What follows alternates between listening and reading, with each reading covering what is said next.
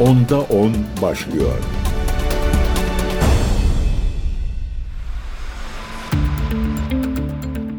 Değerli CGTN Türk takipçileri ben Gökün Göçmen Onda 10 programına hoş geldiniz. Günlerden salı saatlerimiz onu biraz geçiyor. Uluslararası gündem sıcak, uluslararası tansiyon yüksek. Onda 10'a Amerika Birleşik Devletleri Başkanı Joe Biden'ın açıklamalarıyla başlayacağız. Zira dün Ürdün-Suriye sınırında 3 ABD askeri düzenlenen İHA saldırısı neticesinde hayatını kaybetmişti. Irak İslami Direniş Cephesi saldırıyı üstlenmişti. 3 askerin e, hayatını kaybetmesinin yanı sıra 30'dan fazla da ABD askerinin yaralandığını biliyoruz. Peki ama bu saldırı nasıl gerçekleşti? Kimler nasıl gerçekleştirdi?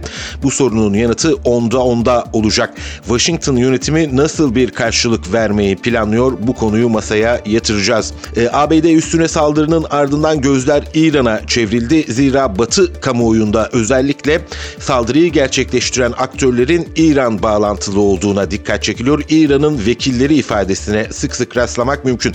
Peki bu ne kadar doğru? Sadece Irak'taki örgütler değil, Suriye'de de, Lübnan'da da, Yemen'de de İran bağlantılı gruplardan bahsediliyor. Bu gruplar bir vekil grup mu yoksa direniş ekseni dediğimiz ittifakın başka boyutları da mı var?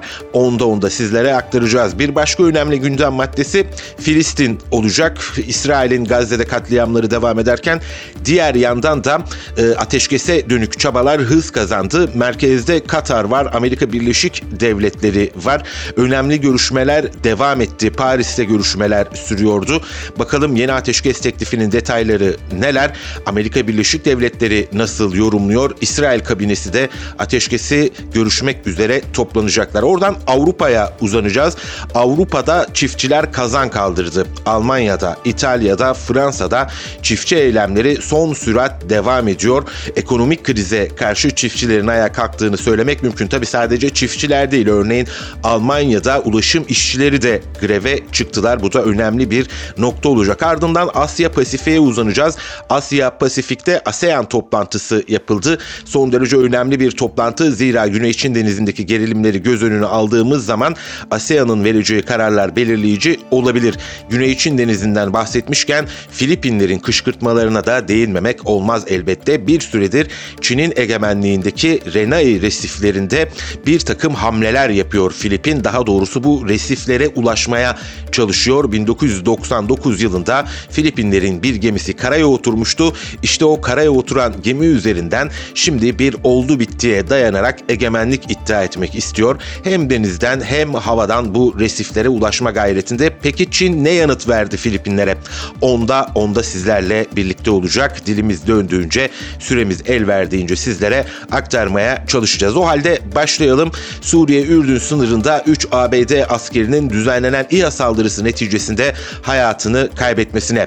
ABD Başkanı Joe Biden Suriye-Ürdün sınırında bulunan bir Amerikan üssüne düzenlenen ve 3 ABD askerinin öldüğü saldırının ardından seçenekleri görüşmek üzere Ulusal Güvenlik Konseyi'ni topladı.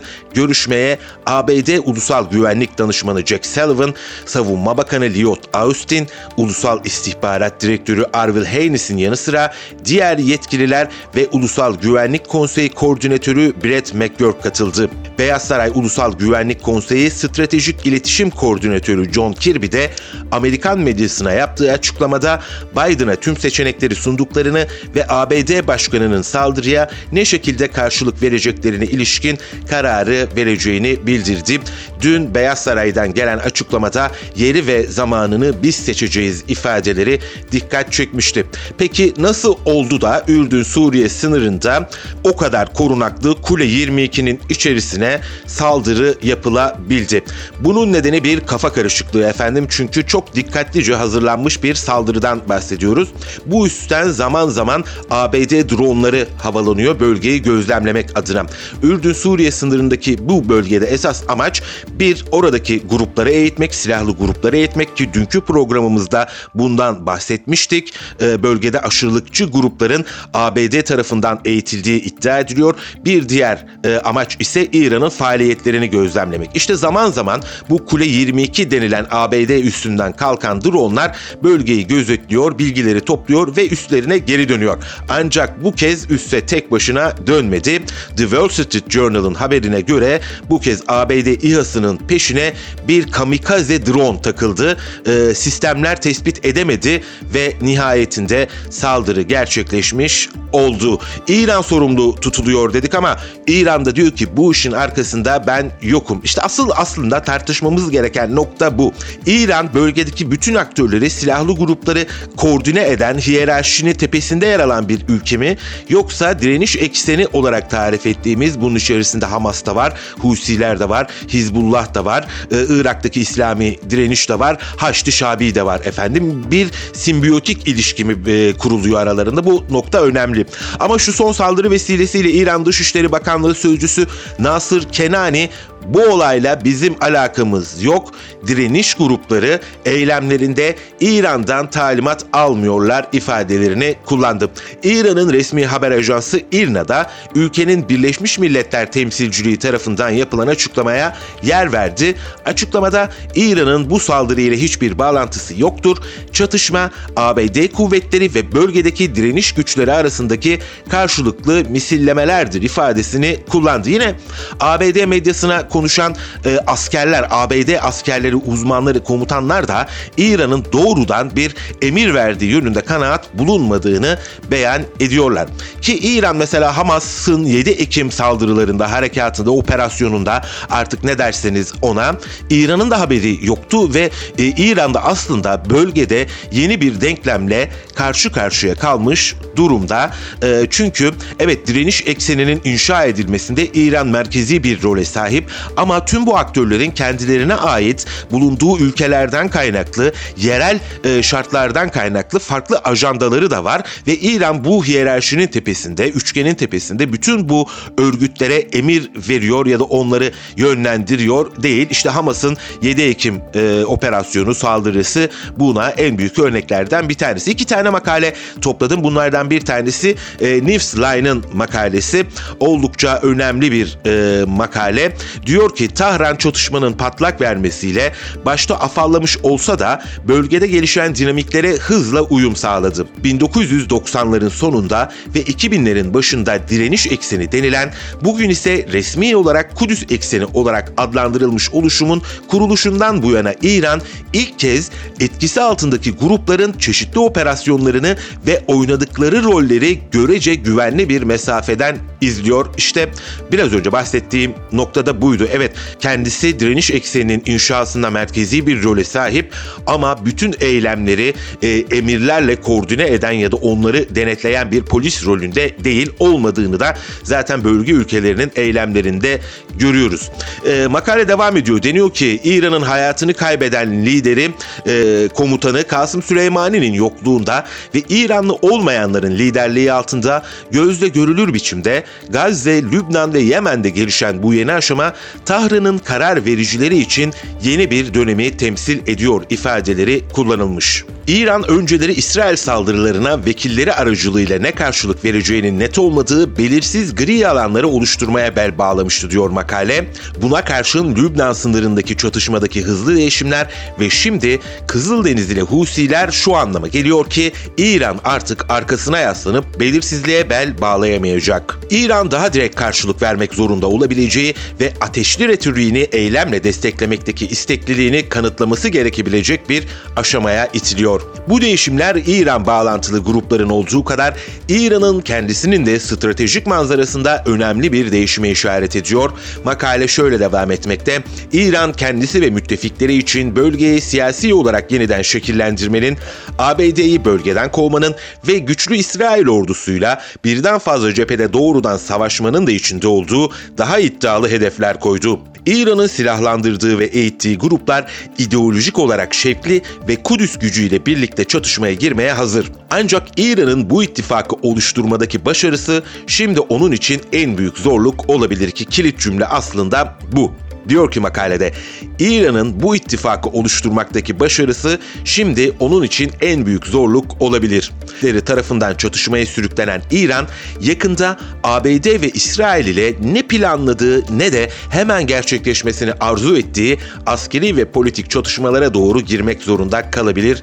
Belirsiz gri alan çatışması dönemi 7 Ekim'de sona erdi hem İran hem de Gazze'den Yemen'e bölgenin daha geniş kısmı için yankılarının önümüzdeki yıllarda da hissedilmesi mümkün olan benzeri görülmemiş bir dönem başlıyor. Yani aslında İran'ın da zaman zaman ne istediği ne de zamanını belirlediği bir çatışma ortamı doğuyor olabilir.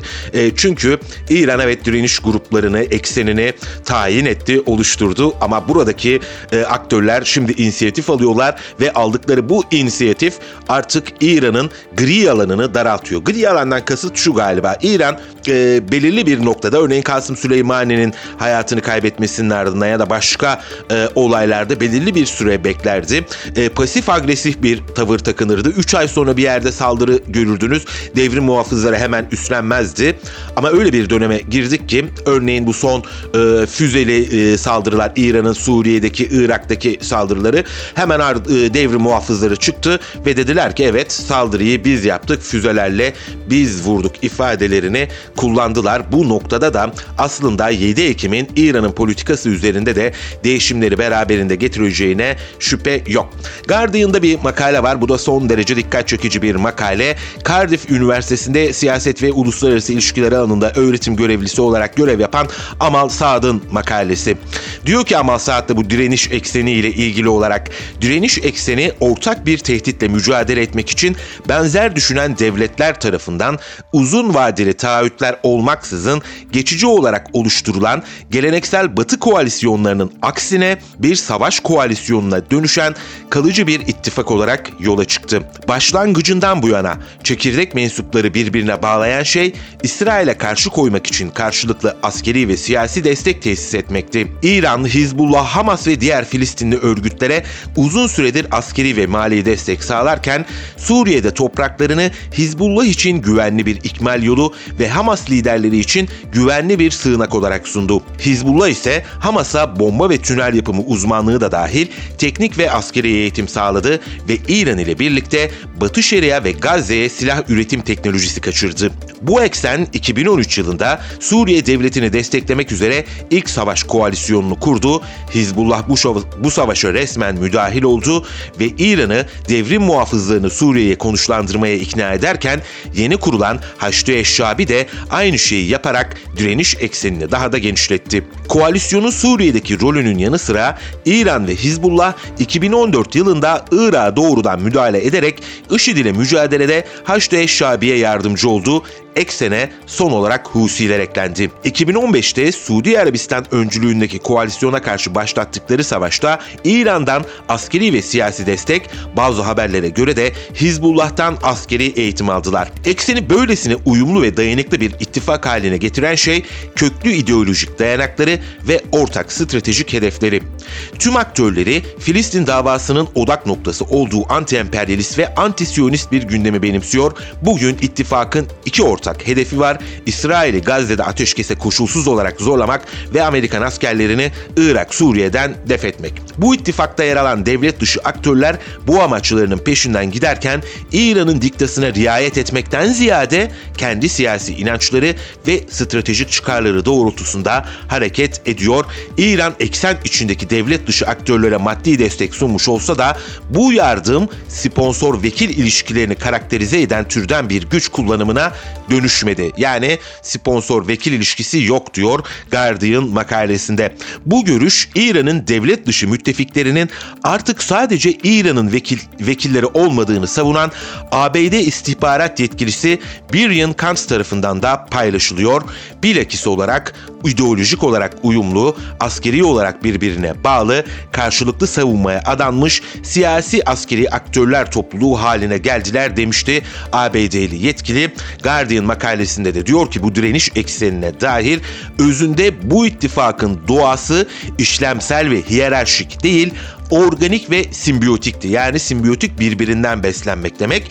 E, hiyerarşik değil, birbirinden beslenen eylemler bütünü, çerçeveyi ise ideolojik birliktelik oluşturuyor. Bu son bahsettiğim iki makaleyi de Yakın Doğu Haber e, Ajansı e, hem Newsline'ın hem Guardian'ın makalesini çevirmişler. Türkçe olarak da sitelerinde bulmak mümkün. Ben de oradan faydalandım. Bu yarıyı kapatıyoruz. İkinci bölümde Filistin meselesine değineceğiz. Önemli gündem maddelerinden bir tanesi Katar'ın hazırladığı bir e, ateşkes planı. Ne var bu ateşkesin içerisinde? Taraflar ne diyorlar? Birlikte göz atacağız. Şimdi kısa bir molaya gidiyoruz. Onda 10 devam ediyor.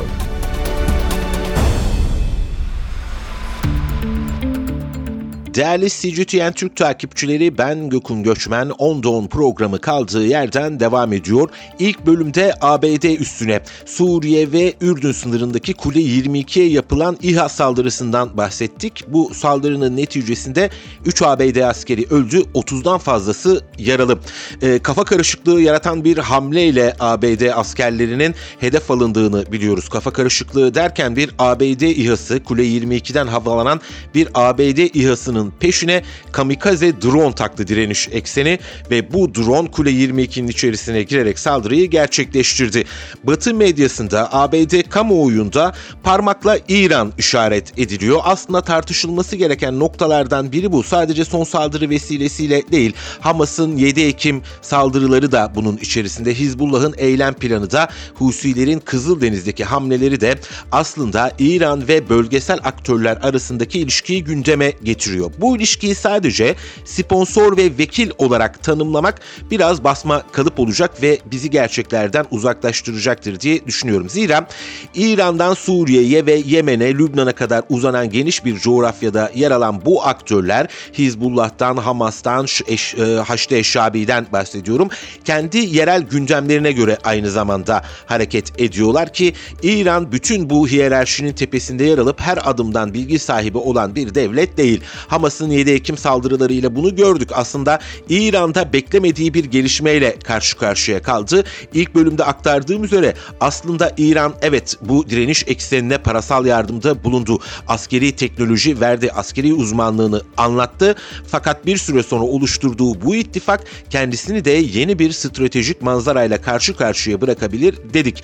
Amerikalı yetkililer bu son saldırının ardından daha aklı başında olanlar İran'ın emir verdiğine dönük herhangi bir e, kanaat içerisinde olmadıklarını söylediler. İran da hakeza bunu söyledi. Biz direniş eksenine doğrudan emir vermiyoruz ifadelerini kullandı. İşte aslında bu teorik çerçeveyi anlamak bizi gerçeğe biraz daha yakınlaştıracaktır. Dolayısıyla bir ideolojik ittifak olduğu kesin.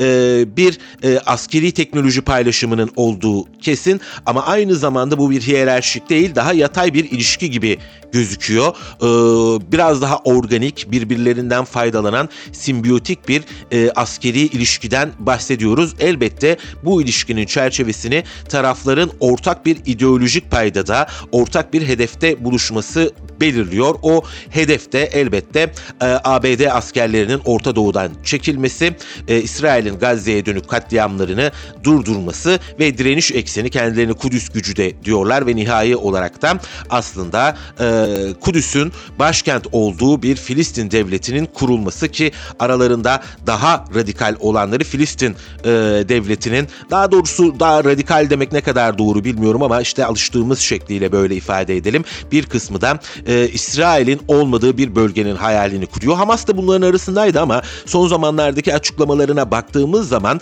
diasporada bulunan Filistinlilerin vatana dönmesi halinde iki devletli çözümü tartışabileceklerine dair ibareler de görmüştüm efendim. E, fakat işte tekrar özetleyelim bu direniş ekseni e, biraz daha yatay, simbiyotik ve organik bir ilişki gibi duruyor.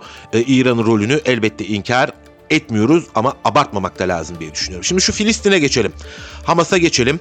E, ateşkes teklifleri var. ABD merkezli düşünce kuruluşu Atlantik Konseyi'nin başkent Washington'daki stüdyosunda konuşan Katar Başbakanı ve Dışişleri Bakanı Muhammed bin Abdurrahman El Sani, İsrail ile Hamas arasında son haftalarda yürütülen müzakerelerde geçmişe göre daha fazla ilerleme kaydedildiğini ve görüşmelerde kalıcı ateşkese ilişkin net bir talebin olduğunu söyledi. Elsani dün Fransa'nın başkenti Paris'te İsrail, Amerika Birleşik Devletleri, Katar ve Mısırlı yetkililerin esir takasına ilişkin yürüttüğü görüşmelere işaret ederek dün işleri yeniden düzene sokmak ve en azından ileriye dönük bir temel oluşturmak için iyi bir ilerleme kaydedildiğini düşünüyorum değerlendirmesinde bulundu. Katar Başbakanı ve Dışişleri Bakanı El Sani muhtemel esir takasına ilişkin bunun bizi çok yakında daha iyi duruma getireceğini söyleyemeyiz. Ancak bu öneriyi Hamas'a iletmeyi ve onları sürece olumlu ve yapıcı bir şekilde dahil olacakları bir yere getirmeyi umuyoruz ifadelerini kullandım. El Sani esir takasının önemine işaret ederek çünkü günümüz dünyasında artık şehirdeki tek oyunun bu olduğunu düşünüyoruz.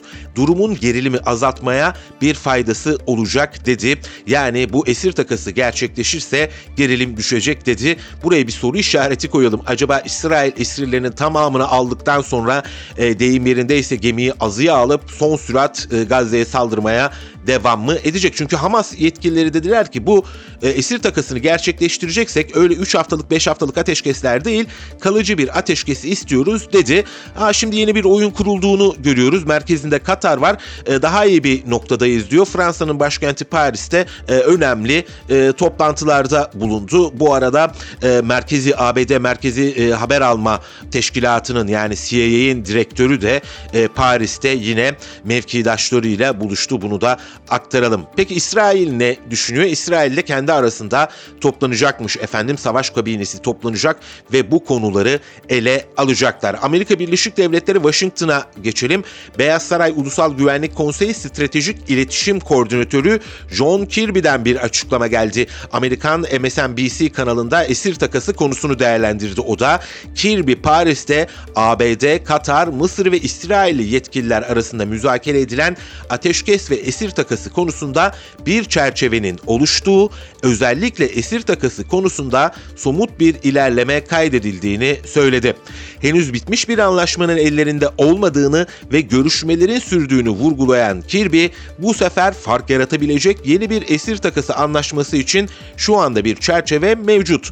Bu şekilde hem daha çok sayıda esir dışarı çıkacak hem de şiddetin azalmasıyla sivil kayıplar da azaltılabilecek değerlendirmesinde bulundu. ABD Merkezi İstihbarat Teşkilatı Direktörü CIA e, Direktörü William Bill Burns, Katar Başbakanı ve Dışişleri Bakanı El Sani ve Mısır İstihbarat Başkanı Abbas Kamil'in de katıldığı ateşkes ve esir takas, takas anlaşma sürecini Paris'te devam ettiriyormuş efendim. Peki nedir toplamda kimin elinde kaç esir var? İsrail ve Hamas arasında 24 Kasım 2023'te başlayan ve bir hafta süren esir takası kapsamında 81 İsrailli ve 240 Filistinli esir e, esirler karşılıklı olarak serbest bırakılmıştı. Buna karşın Hamas'ın elinde hala 136 İsrailli esir bulunuyor. Yani 81'i serbest bırakıldı ama 136 İsrailli şu anda Hamas'ın elinde. Ateşkes sağlandı diyelim. Kalıcı bir ateşkes de sağlandı diyelim. Senaryo o ya. Şimdi çok mümkün gözükmüyor bu. Ee, ama bölge devletleri şimdiden e, çatışmalar durduğu takdirde ertesi gün senaryolarını konuşmaya başladı. Yani ertesi gün senaryosu nedir? Farklı bir denkleme geçilecek ve Filistin o zaman ne olacak? Aşios haber sitesi Suudi Arabistan, Ürdün, Mısır ve Filistin özerk yönetiminden üst düzey ulusal güvenlik yetkililerinin savaş sonrası ertesi gün planlarını koordine etmek ve Gazze'de yeniden canlandırılmış bir Filistin yönetimini e, sürece dahil etmenin yollarını tartışmak üzere 10 gün önce Riyad'da gizlice bir araya gelmişler. Söz konusu gizli toplantı hakkında bilgi sahibi olan kaynaklar ABD merkezli haber sitesine de önemli açıklamalarda bulundu. Suudi Arabistan'ın başkenti Riyad'da üst düzey Arap yetkililer arasında gizli bir savaş sonrası Gazze planları toplantısının yapıldığı öğrenildi. Aşıyorsun haberine göre Riyad'daki toplantıya Suudi Arabistan Ulusal Güvenlik Danışmanı Musat bin Muhammed El Abiyan ev sahipliği yaptı. Diğer katılımcıların Filistin'den, Mısır'dan ve Ürdün'den olduğu söyleniyor. İki kaynak ABD'li ve İsrailli yetkililerin toplantı ve içeriği hakkında bilgilendirildiğini söyledi. Habere göre Suudi, Mısırlı ve Ürdünlü güvenlik yetkilileri Faraca Filistin yönetiminin siyasi liderliğini yeniden canlandırılmasını sağlayacak ciddi reformlar yapması gerektiğini söyledi. O halde nereye geliyoruz acaba? Burada Hamas çok konuşulmuyor e, ne tarafa gideceğiz o zaman? E, El Fethi'ye gideceğiz. Abbas liderliğini mi güçlendirmek istiyorlar? Çünkü aslına bakılırsa bu İsrail'in saldırıları başladığı zaman İslam İşbirliği Teşkilatı da toplanmıştı ve önemli bir bildiri yayımlamıştı. O bildirede de aslında Hamas'a doğrudan işaret edilmiyordu. Bölgedeki aktörlerin tek bir çatı altında birleşmesi salık veriliyordu. İşte öyle bir noktaya geldi ki Hamas biliyorsunuz ideolojik olarak Müslüman kardeşlere daha yakın bir örgüt. Ee, Müslüman kardeşlere daha yakın olan kalemler de Hamas acaba harcanıyor mu değerlendirmelerinde bulunmuştu. Suudi Arabistan'ı ve Birleşik Arap Emirlikleri'nin hakeza yine Mısır'ın Hamas'a şöyle temkinli, güvenli bir mesafeden değerlendirmek gerekli diye düşünüyorum. Çünkü hem ideolojik anlamda bir farklılıkları var ama aynı zamanda bu ideolojik farklılıklara sahip örgütün Suudi Arabistan, Mısır, Birleşik Arap Emirlikleri içindeki uzantıları bu kişilerin iktidarlarını da tehdit ediyor. Dolayısıyla çok boyutlu bir denklem var. Zaman zaman soruluyor İslam dünyası neden daha fazlasını yapmadı diye. İşte aynı zamanda böyle çok boyutlu bir denklemden bahsediyoruz. Aşios'a göre Suudi Arabistan'ın Ulusal Güvenlik Danışmanı toplantıda Riyad'ın İsrail'in bir Filistin devletine giden yolu yaratacak pratik ve geri döndürülemez adımları karşılığında İsrail'le normalleşmeyi konuşacaklarını söyledi. Yani Suudi Arabistan diyor ki önce şu Filistin devletini kuralım daha sonra sizinle normalleşmeyi ele alırız diye bir mesaj gönderiliyor diyelim efendim. Bu bölümü kapatıyoruz. Ee, üçüncü bölümde Avrupa'ya geçeceğiz. Avrupa'da eylemler var. Kazanlar kaldırıldı dedik. E, traktörler sokaklara indi. Başkentleri kuşattı. Sadece çiftçiler değil ulaşım işçileri de grevdeler. Avrupa'da neler oluyor neler bitiyor şöyle bir göz attıktan sonra Asya Pasifik'e ASEAN toplantısına geçeceğiz ve ardından Güney Çin Denizi'ndeki gelişmelere de şöyle kısaca bir göz atacağız diyelim. Söz verdiğimiz üzere Avrupa'da kazan kaldıranlara geçiyoruz. Almanya ile başlayalım. Almanya'da kamunun 130 yerel toplu taşıma şirketinde çalışanların koşullarını iyileştirmesi talebiyle 2 Şubat'ta ülkenin birçok eyaletinde greve gideceği bildirildi. Birleşik Hizmet Sektörü Sendikası'nca yani Verdi kısaltılması, Verdi'den yapılan açıklamaya göre toplu taşıma şirketleriyle gerçekleştirilen toplu sözleşme görüşmelerinde başarının sağlanamaması nedeniyle 130 şirketteki yaklaşık yaklaşık 90 bin çalışana 2 Şubat Cuma günü iş bırakma çağrısında bulunuldu. Verdi Başkan Yardımcısı Kristina Behle hemen hemen tüm eyaletlerde toplu sözleşme görüşmelerinin yapıldığını ve bir sonuç alınamadığını belirterek işverenler üzerindeki baskıyı arttırmanın zamanı dedi. Helal olsun Almanya'daki emekçilere. Toplu taşımadaki çalışanların üzerinde büyük baskı olduğunu aktaran Behle, tüm bölgelerde yeterli personel bulunamadığından ötürü her gün otobüs ve tren seferleri iptal ediliyor. Çalışanların üzerindeki yükün hafifletilmesi için acilen bir şeyler yapılmalı değerlendirmesinde bulundu. Behle görüşmelerde çalışma koşullarının iyileştirilmesi için taleplerde bulunulduğunu ancak işverenlerin bu taleplerini yerine getirmek istemediğini anımsattı. Sendikanın temel talepleri neler? Temel talepler arasında ücretlerde kesinti yapılmadan haftalık çalışma saatlerinin kısaltılması, izin günlerinin arttırılması, vardiyalı ve gece çalışanlar için dinlenme sürelerinin uzatılması gibi çalışma koşullarını iyileştiren maddeler yer alıyor. Ancak işverenler tabi dünyanın her tarafında aynı bunu kabul etmeye yanaşmamışlar. Sen misin kabul etmeyen diyor sendika. 90 bin çalışanına çağrı yapmış. 2 Şubat Cuma günü işe gitmeyin ya da işe gidin kapının önünde greve katılın diye. Almanya'da sadece e, isyan edenler ulaşım e, çalışanları değil aynı zamanda çiftçiler de harekete geçti. 1500 traktör ve tarım aracı Hamburg kentinde federal hükümetin kapısına dayandı. Polis tarafından yapılan açıklamada sabah saatlerinde başlayan çiftçilerin protestosu nedeniyle bazı yollar ulaşıma kapanırken birçok yerde de trafikte yoğunluk ve aksamalar yaşandı. Vergi ve bürokrasi çılgınlığına karşı sloganıyla yola çıkan çiftçiler protestolarını tüm gün boyunca sürdürecekler.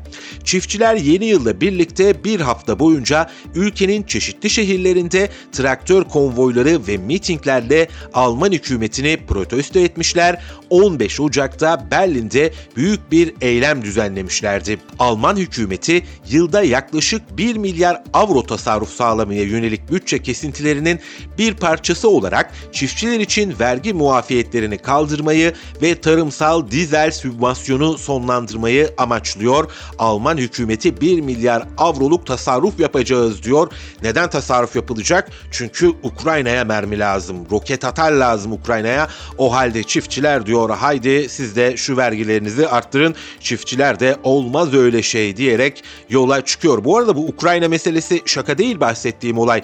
Ee, çiftçilerin eyleminde bir bakan çıktı. Alman bakan dedi ki Ukrayna'ya yardım etmemiz gerekiyor dedi. Bu nedenle söylüyorum bir abartı yok yani. Almanya'dan İtalya'ya geçiyoruz. İtalya'nın da pek çok kentinde çiftçiler traktörüyle yollara döküldü. Avrupa Birliği'nin tarım politikalarını protesto ettiler. İtalyan basınında yer alan haberlere göre ülkede son günlerde bazı küçük şehirlerin giriş ve çıkışları traktörlerle kapandı. İtalyan hükümetine karşı seslerini yükseltmeyi düşünüyorlar. E, hedefte Avrupa Birliği'nin tarım politikaları varmış. Çiftçilerin ayağa kalktığı bir diğer e, ülke ise Fransa. Fransa'nın farklı noktalarından traktörleri ile yola çıkan çiftçiler hükümetin tarım politikalarını protesto etmek için Paris'e giriş çıkış güzergahlarını kapattılar. Sendikaların çağrısıyla Paris'i kuşatalım eylemi düzenleyen çiftçiler başkente giden yollarda uzun kuyruklar oluşturdu. Paris'e giriş çıkış güzergahında 15 bin civarında polis görevlendirildi. Ülke genelindeki 21 farklı noktada yapılan eylemlere 2000'e yakın çiftçi katılırken 25 yerde 1200'den fazla tarım makinesi yine yolları kapattılar. Paris'i kuşatma eyleminin odağındaki Rugnis pazarı girişinde helikopterlerin havadan destek verdiği yoğun güvenlik önlemleri alınmış. Paris'in göbeğinde 234 hektarlık bir alana kurulu olan ve 12 binden fazla kişinin çalıştığı pazara her gün 8 bin tondan fazla ürün naklediliyor. İşte eylem burada gerçekleşti.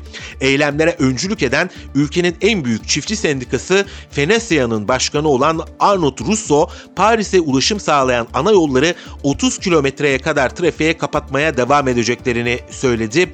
Başkan Paris'i kuşatma eylemiyle Fransızların hayatlarını sekteye uğratmayı değil, hükümet üzerindeki baskıyı arttırmayı planladıklarını da söyledi. İşte halka da böyle bir çağrıda bulundu. Daha doğrusu bir mesaj gönderdi. Derdimiz sizinle değil biliyoruz işe geç kalıyorsunuz ama sizin bugün işe geç kalmanız yarın bizim kazanacağımız hak size de yansıyacak diye bir düşünce var burada.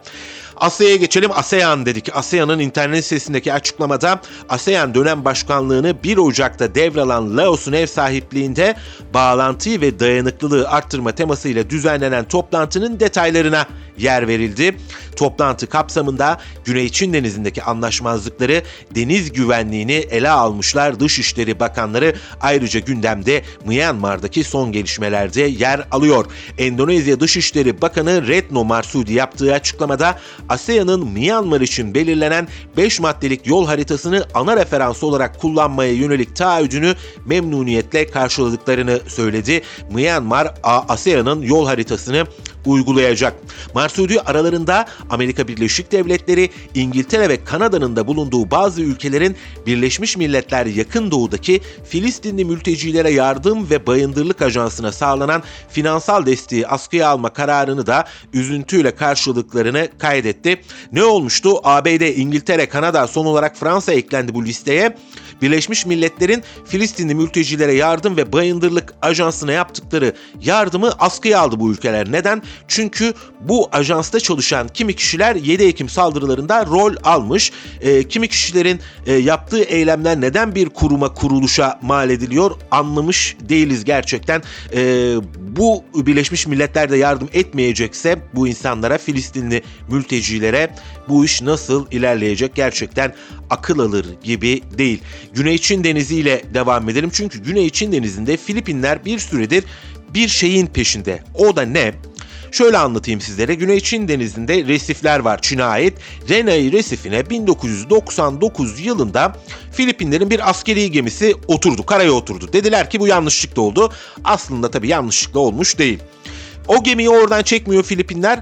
Mürettebat hala içerisinde bekliyor ve oraya sürekli olarak biz yardım malzemesi taşıyoruz diye inşaat malzemesi taşımak istiyor. Orada bir karakol kurma niyeti var ve bölgede bir oldu bittiye gelerek dayanarak bir egemenlik ilan edecekler. Amerika Birleşik Devletleri de iştahla bu Filipin'in politikasını teşvik ediyor. Diyor ki yürü ben arkandayım gel birlikte denizde devriye yapalım diye.